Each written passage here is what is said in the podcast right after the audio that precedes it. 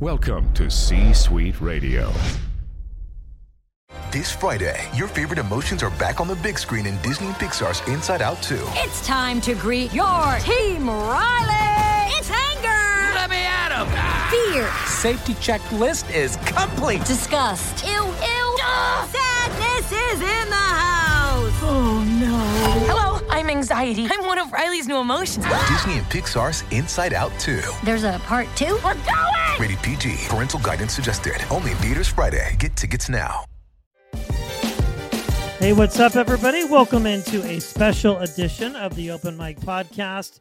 It's your host, Brett Allen. And on the podcast today, again, as I mentioned, this is a special bonus episode, not a typical pop culture interview, but a very important one. A few weeks ago, I sat down with Dr. Ian Jenkins. He is a author, he is a father, and he has a book that was recently released called Three Dads and a Baby, and it tells the story of the first polyamorous family to secure three parents listed on a birth certificate. Ian Jenkins, he's a doctor, he lives in San Diego. He's a hospitalist and a medicine doctor and a professor at a major university. He's been with his partner Alan for 17 years and they have been with their partner Jeremy for about eight. They have two biological children Piper, who is three, and Parker, who is 14 months. Piper and Parker are half siblings who each needed two women to give them life. Now, this is a lot to unpack, but I think it's an important episode for us to listen to. Again, this is much different than what you're used to, but I feel like it's an important message for us to understand. Dr. Jenkins and I cover a lot of different topics. We talk about co parenting, triple parenting, polyamorous parenting, whatever you want to call it. We just cover it all from one end of the spectrum to the other. And it was a fun and surprisingly interesting interview. I think you're going to enjoy it. Please let us know what you think. Open mic guest at gmail.com. And today, again, welcome Dr. Ian Jenkins. Well, this is going to be a fun and educational conversation for myself and for our listeners but one that I have been looking forward to having for a very long time. We are talking to Ian Jenkins again. We mentioned this in the intro. Is it Dr. Jenkins or Ian? What is the preferred title? Okay. Just don't guy. call me late for dinner, right? That's what my mom always used to say. well, this is going to be a good conversation and a different one than what we normally talk about on the podcast. But I think this is an important conversation to have. Education is key, I think, in any topic and subject matter. And so let's just jump right in. You are a doctor, correct? If I understand. Yeah, that's right. I'm a hospitalist, which means I take care of adult patients with medical problems who needed to be hospitalized. And you are a dad, which is the most important part. I'm a single dad. And so you are a dad as well. So we have that in common. But it is not what we would consider or what most people might recognize as a traditional family. And I think that term, even I don't necessarily agree with because what does that really mean? I mean, what does traditional family look like? And I've watched several of your interviews and a lot of the conversations that you have. And it's very fascinating to me. I think I mentioned that, but also kind of makes me a little bit jealous about your situation that you have. Now, you are in a polyamorous relationship. Is that the correct term to use? So that means it's you and two other folks that are in the relationship. So you have two children, three dads. God, it makes me, I'm like, why can't that be the same way? But I think it's good and it works out. And, and again, like I said, I've watched some of your previous conversations. So we'll just start right up when it comes to this type of relationship in parenting, I guess the big overarching theme is how do you make it all work? Like, how does a day in the life of Ian and two other individuals and two kids all work? It has to be really good because you have a lot of frontline workers to get the day done. yeah. I mean, I got to turn that around and ask you how you make it work. Well, I, I, I have a mom with two helpers. I well, I have a mom that is involved. Clearly, I'm divorced. Most of my listeners know that, and she's married, so she has a relationship. But her and I get along really well. In fact, at one point when they were living down in Monterey, I would go down there and stay on their property. They had a landlord unit. So we are all very involved with each other's lives. I like to joke and call us the X Men, but we all get along very well. I communicate with him, and you know, we we make it work. So, to answer your question directly, I mean, it could. Uh, it, when I say single dad, it doesn't carry the connotation I think that most people might be used to, like trying to work, raise a kid. He's six, and so if that makes any sense. So we get it done, and fortunately, we all get along really well to make it work. Yeah, no, I, I, know that. I mean, it certainly is doable. I think that the single parents out there are heroes, and it's great to have that healthy relationship with an ex. Um, so, I mean, it, for us, we have the three of the dads. Uh, in non-COVID times, especially, our work seems to rotate a little bit. Like I frequently okay. work seven days in a row, seven days off, and my partners work different four-day work weeks.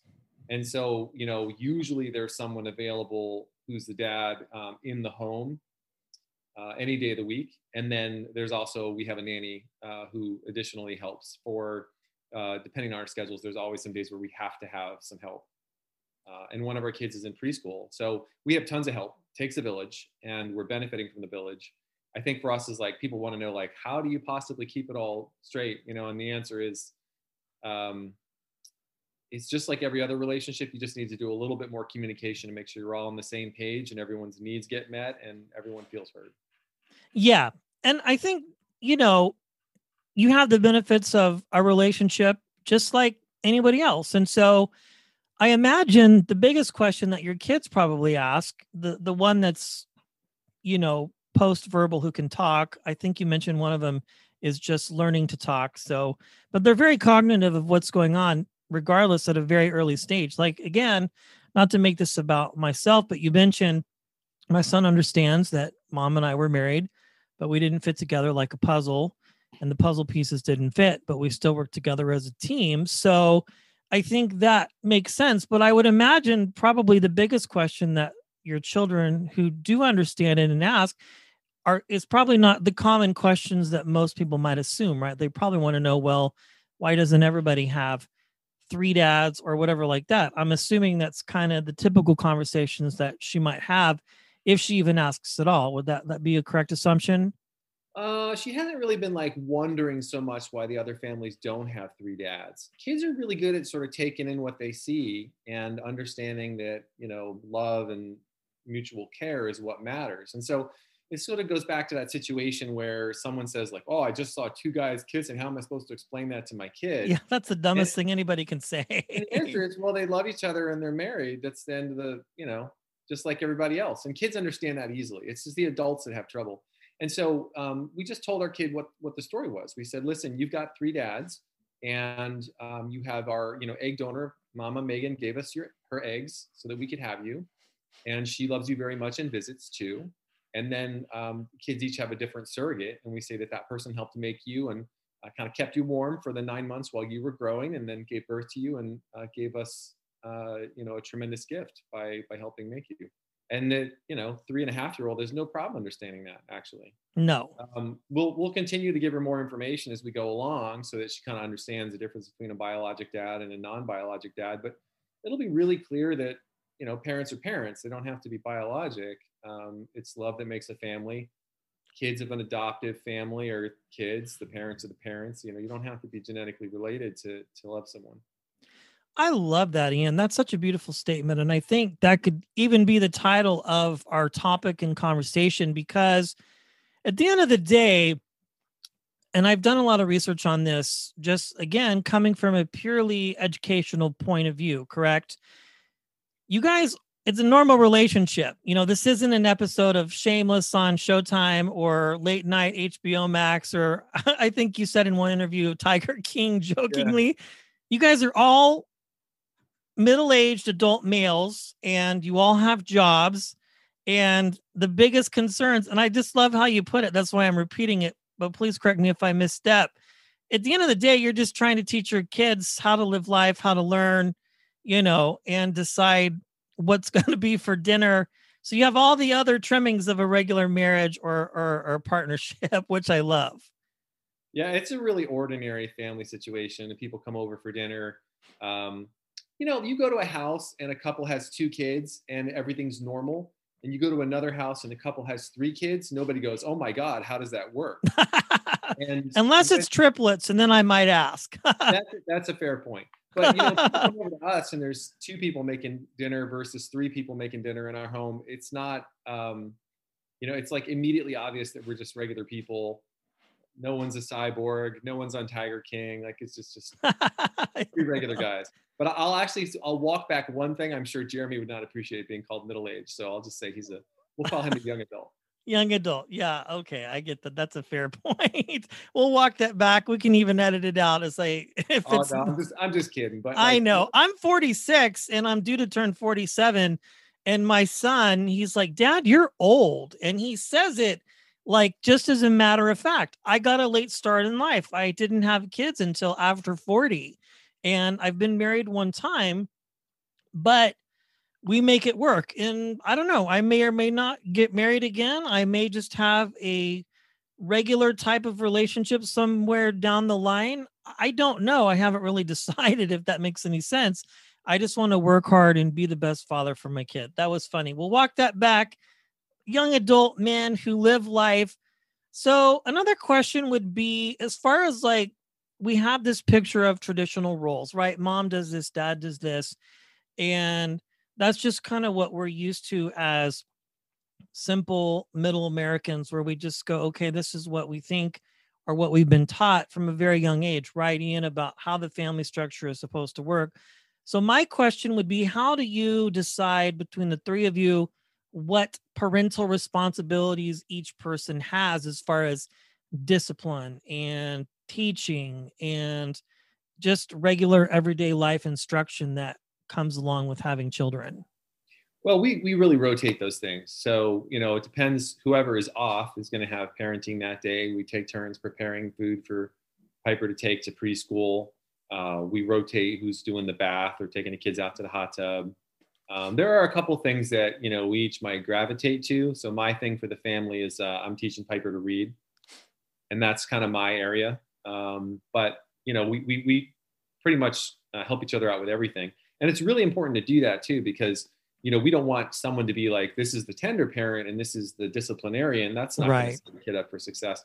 Um, so we try to make sure we're all on the same page about what's allowed, what's not allowed.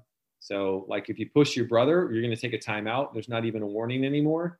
We've discussed it, and everyone's going to respond the same way. That way, the Piper doesn't know uh, or, or knows not to like test our limits or try to play us off each other. It's it's really important for kids to have that consistency. It's really stressful if they don't have it, uh, and it leads to more you know conflicts and behavioral problems, which they don't enjoy either. So, um, and, and of course, it makes our lives a lot simpler just to be consistent and have a very clear rule about what we do in the family, which is to ask for things politely, to treat each other with love and respect. There's no hitting from anyone towards anyone. Uh, we don't we don't spank Piper. Period. Um, she's not allowed to hit or you know be angry or those other things either. Um, and and then we just normalize feelings. You're sad. It's okay. Let's go cry somewhere. Let me give you a hug. And um, I, we you know Piper doesn't have any trouble showing her feelings. I want to make sure that my son grows up the same way. Yes. He's not taught to like internalize things and suffer in silence. And, and you know he knows it's okay that men have feelings too, and you need to engage them and express in them to have successful relationships and be a healthy person. Yeah, I think that's important, Ian, as well, to teach young boys that it's okay. I agree with you, emotion and feelings, and that's okay. But also, one of the things that we've done is we also want to instill in our son that we solve problems, we don't throw fits, right? We think about things and try our best to make choices. And his mom and I are on the same page almost on everything other than at his house he has older brothers who are teenagers step brothers who are younger and so the parental structure over there is a lot different so when he comes to my house here where you see me talking to you it's just him and i and so there's not as much competition if that makes any sense to try and get something if you know what i'm saying like For sure. the communication You'll it's just available. he, he and I, yeah, being available. So the kids know that everybody's on the same page. There's not one dad that overrules the other dad who might let one get away with something versus another, like in a traditional marriage, right? Where it's a man and a woman or two men or whatever. and one might be less dominant. So you guys really try to raise your children to be respectful and do all those things. So my question would be, and we'll talk about your book, by the way, which is fantastic. I've read through it twice. It's just so Oh, wow. fascinating to me. Yes, it's like the typical, and I'm just sidebarring here for a minute, but like the typical persona or picture that we get of this type of family, and I I, I don't even know the right adjectives to use. This this just normal family is like three men and a baby, something that Hollywood, you know, sensationalizes and things like that, where it's kind of funny and jokey. But your book goes into a lot of detail about how you make this work, the adoption process. So when you decided, the three of you, that you wanted to have children, how did you figure out do we want a girl? Do we want a boy? Do we want twins?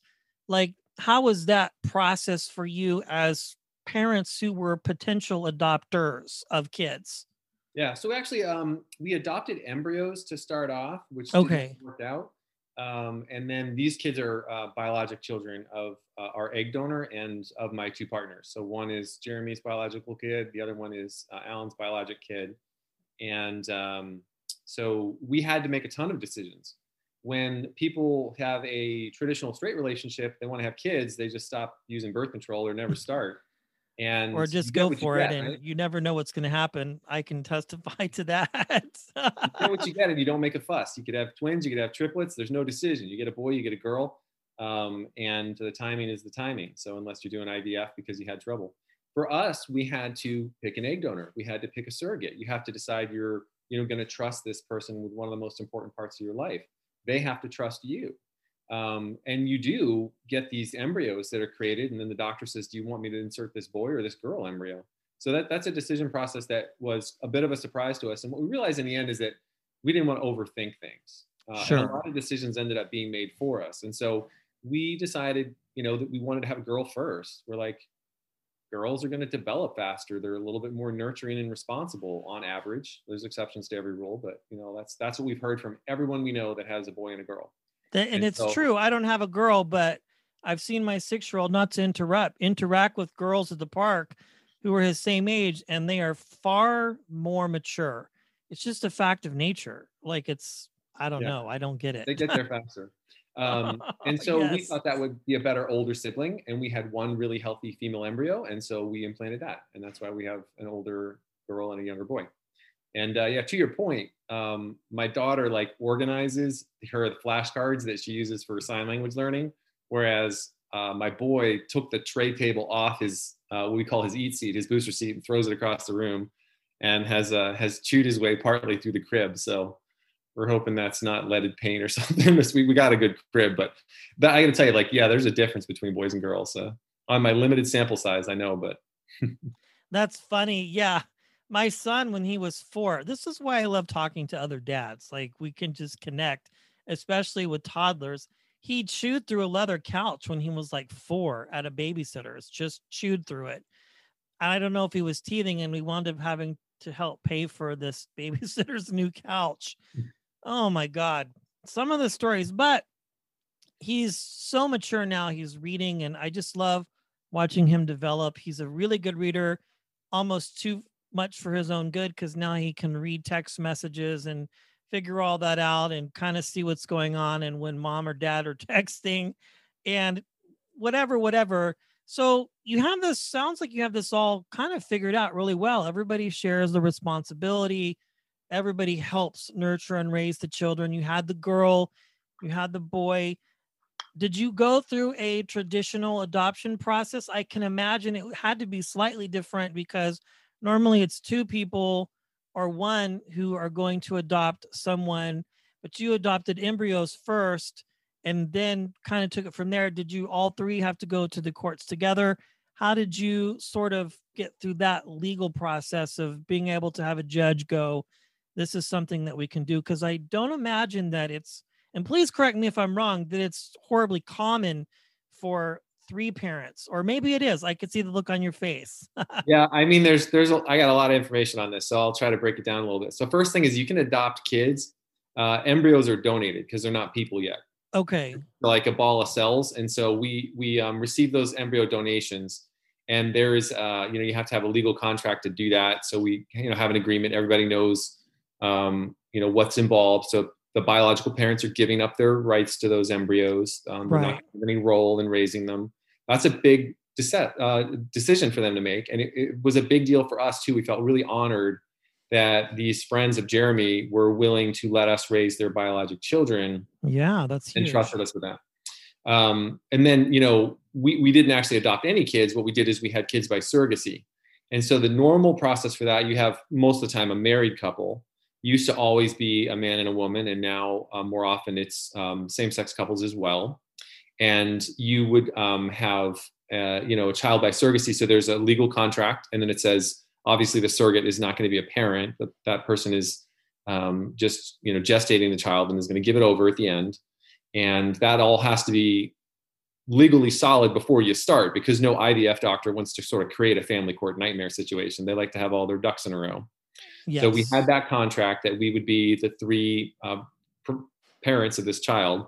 And then typically you just go to court. The, the parents don't even have to attend, or the intended parents, I guess I should say at that time. The judge would just say, Hey, I got the surrogacy contract. The lawyer's here representing that this is true. Uh, I'm going to cr- create a birth certificate that recognizes the intended parents as the legal parents of the child, and the surrogate is not um, legally related to the kid. In our case, that had never been done before anywhere in the world that we know of. Uh, if it was done, it's possible, but it was, certainly wasn't reported, and so it's not discoverable, and nobody knows about it. So we had no precedent for that, and our judge was very reluctant to create precedent because she's a lower court judge. It's not her job to sort of create new laws and situations. That's something Right. for higher courts. And so she said basically to us, like, listen, there's no precedent for doing this. Um, you can have multi-parent kids in California, but the kids have to be in a situation where not having the extra parents is harming them. And she couldn't find that for us because kids didn't exist yet. They were still, you know, our, our daughter was a fetus, so she's not a legal person. So she couldn't use that law to help us out. So she said, you got to go to a higher court. You got to come back and show me the kid has suffered from not having the three parents. And we had to convince her during our court hearing to create this precedent for us. Wow. And here you are, three happy parents, happy dads. It's fantastic. Well, I want to mention the book because I think this is a key for people to just learn and to read about a really beautiful story three dads and a baby. And essentially, the book, the overarching theme is that it offers insight into your connection with you and your two partners and how you can pursue this vision of fatherhood together, which I think is the most important thing to recognize because it's all about love and being the best dads that you can be. And really talking about your kids and your perspectives on relationships and how to raise a family together with three individual people and three separate personalities. Because I imagine, you know, they say some couples opposite attract or whatever that traditional saying is. But I imagine you have three men, three individual personalities, three different perspectives on things. And when people read this book, what is your hope or your desire that people will take away from it when they sit down and read it, which I think they absolutely should. And we'll link it to our show notes and when this episode goes live. Thanks.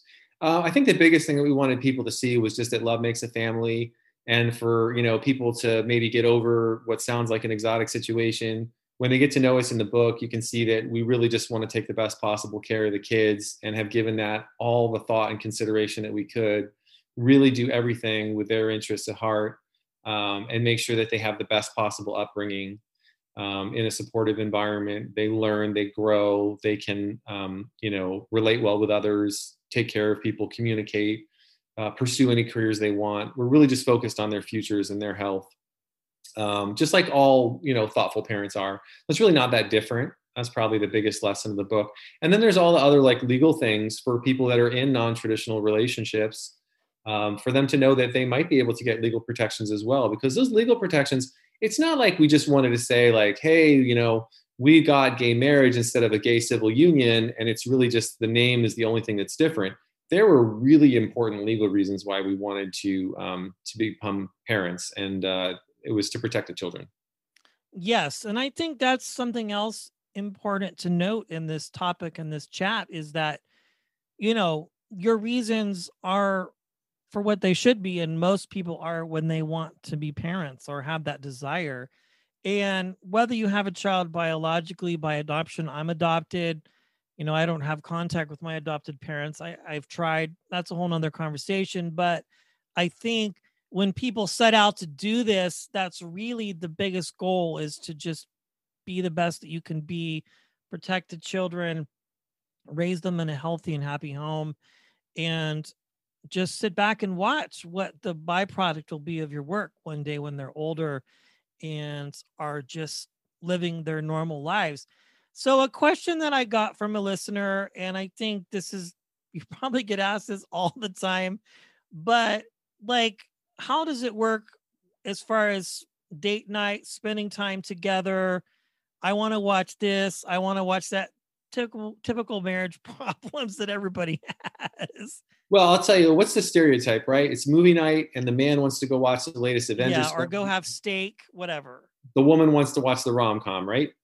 So, I mean, that's a stereotype, and you should watch whatever movies you want to watch. But, um, you know, there were times where there's, you know, interest somebody has that don't completely overlap with their partner. And I like to say, like, nobody is is everything to any one person. No, and it's a mistake that. if they are, or you think that they are. Yes. Yeah, if you found that like one in a billion, that's like a complete fit, and you share every interest, and you never want to be apart for ten seconds, ah. like bless you, that's awesome. Yeah. You, you know, but for most of us, that's not the, the case. We have interests that we don't completely share, and so um, you know, looking at that programming question, um, Alan had no interest in Game of Thrones. I watched that all with Jeremy and a, a number of other friends and Alan and Jeremy love watching RuPaul's Drag Race and some other shows that are not really my cup of tea. Like I'll come out and watch kind of the endings and the voting parts and you know sometimes laugh at some of the stuff that happens but it's not the way i want to watch you know like for an hour hour and a half of that so um, we're just sort of good because we complement each other in different ways and there's always someone that you can share something with um, because there's another person around there's more help and it's certainly possible for um, you know, two of us to go out, even let's, say there's no sitter, it's a pandemic, but two people want to go out and just have a, a walk and be alone. You know, the other one stays home and watches the kids. Um, there's always that kind of level of support. And I just, I think it's very important for me to do my best. I don't always get there. I'm not perfect, but I want my partners to be happy. And I'm always trying to think about improving myself uh, and helping them be happy and making accommodations so that they can um, have a great time. And it doesn't always include me, and that's fine. No jealousy there, clearly. You're just like, if you want to go watch this or go there to a place that I don't necessarily, it's like any other relationship, really. Like there's no difference. It's just like you just make it work. Obviously, kids have bedtimes, I imagine, and that sort of thing. When the kids go to bed, then it's just the adults time to do whatever the adults need to do, right? Whether it's housework, paying bills, studying for work, and that. That's just normal everyday life. Yeah, we got a pretty strict bedtime. I got to say that's one of my big parenting tips: consistency, plenty of sleep for the it kids, is. and then our privacy time. So, um, 7:30 on is adult time, and the kids got to be in bed by then. And I think that helps out in so many different ways.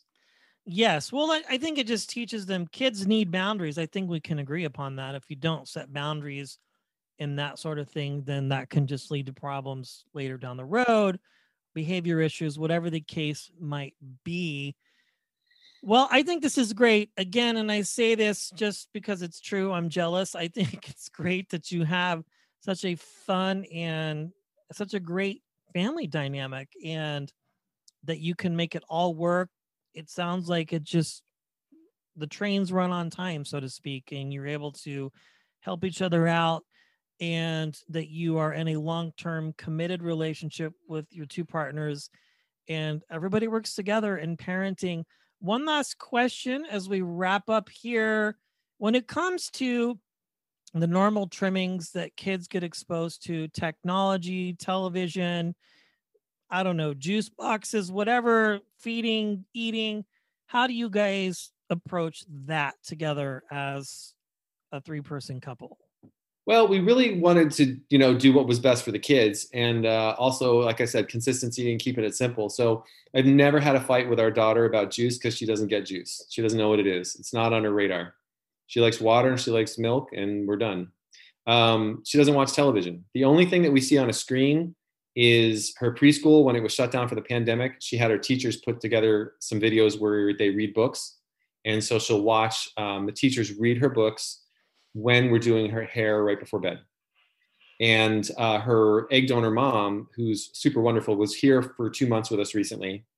And she saw us doing that and she started making her own YouTube channel. So now we're watching the biological mom read her stories every night. And it's a little ritual for us. Um, we always have a strict limit on how that's going to go. And we make sure that the rules are the same parent to parent. But that's that's how we handle those things. There aren't any screens except for the um, book reading uh, videos, and there there isn't any juice. So that's how we work. You don't have to worry about it. The things that Yeah. other people like myself might have to. I want to watch this show. I want to watch that show. Well, I think that's fantastic. And again, we will link the notes to the book in our show notes and resources for people to just educate themselves. And I guess uh, work has been okay for you during the pandemic, right? Things have been challenging. How is that? I lied and said that was the last question, but I just want to ask on a personal level for you being a frontline worker, have you been able to get vaccinated? Do you do vaccinations? Like, what does that just for you look like personally, Ian? Yeah, we're all lucky because we had essential um, jobs uh, that Okay. involve healthcare, and so we're all vaccinated. One of my partners is a doctor as well. The uh, other partner, Jeremy, is a zookeeper, so he's essential personnel for the zoo hospital. And so we're all vaccinated, and we feel very lucky about that. I've also felt extremely blessed just to be at a place where the pandemic has been a, a real problem, but has certainly not been a system crashing like uh, New York City or Northern Italy or many of the places people don't even appreciate. So there's massive COVID death in uh, some areas of Mexico and Africa. It just doesn't get any attention because there's not testing being done and they don't have the resources to really get the news out. So it's it's a true tragedy. We've been blessed. Um, I will say that if you uh, have a chance to thank an ICU nurse, an ICU doctor, ER nurse, ER doctor, those are the ones that have really been hammered, especially in certain areas. So go out and give them a hug, but don't do it now. Wait till the pandemic's over. Yes, and wear a mask, please. Be sensitive and aware to your surroundings. Ian Jenkins, you are the best. Thank you so much for being a part of the show today. I appreciate it. That was a blast. You're very kind.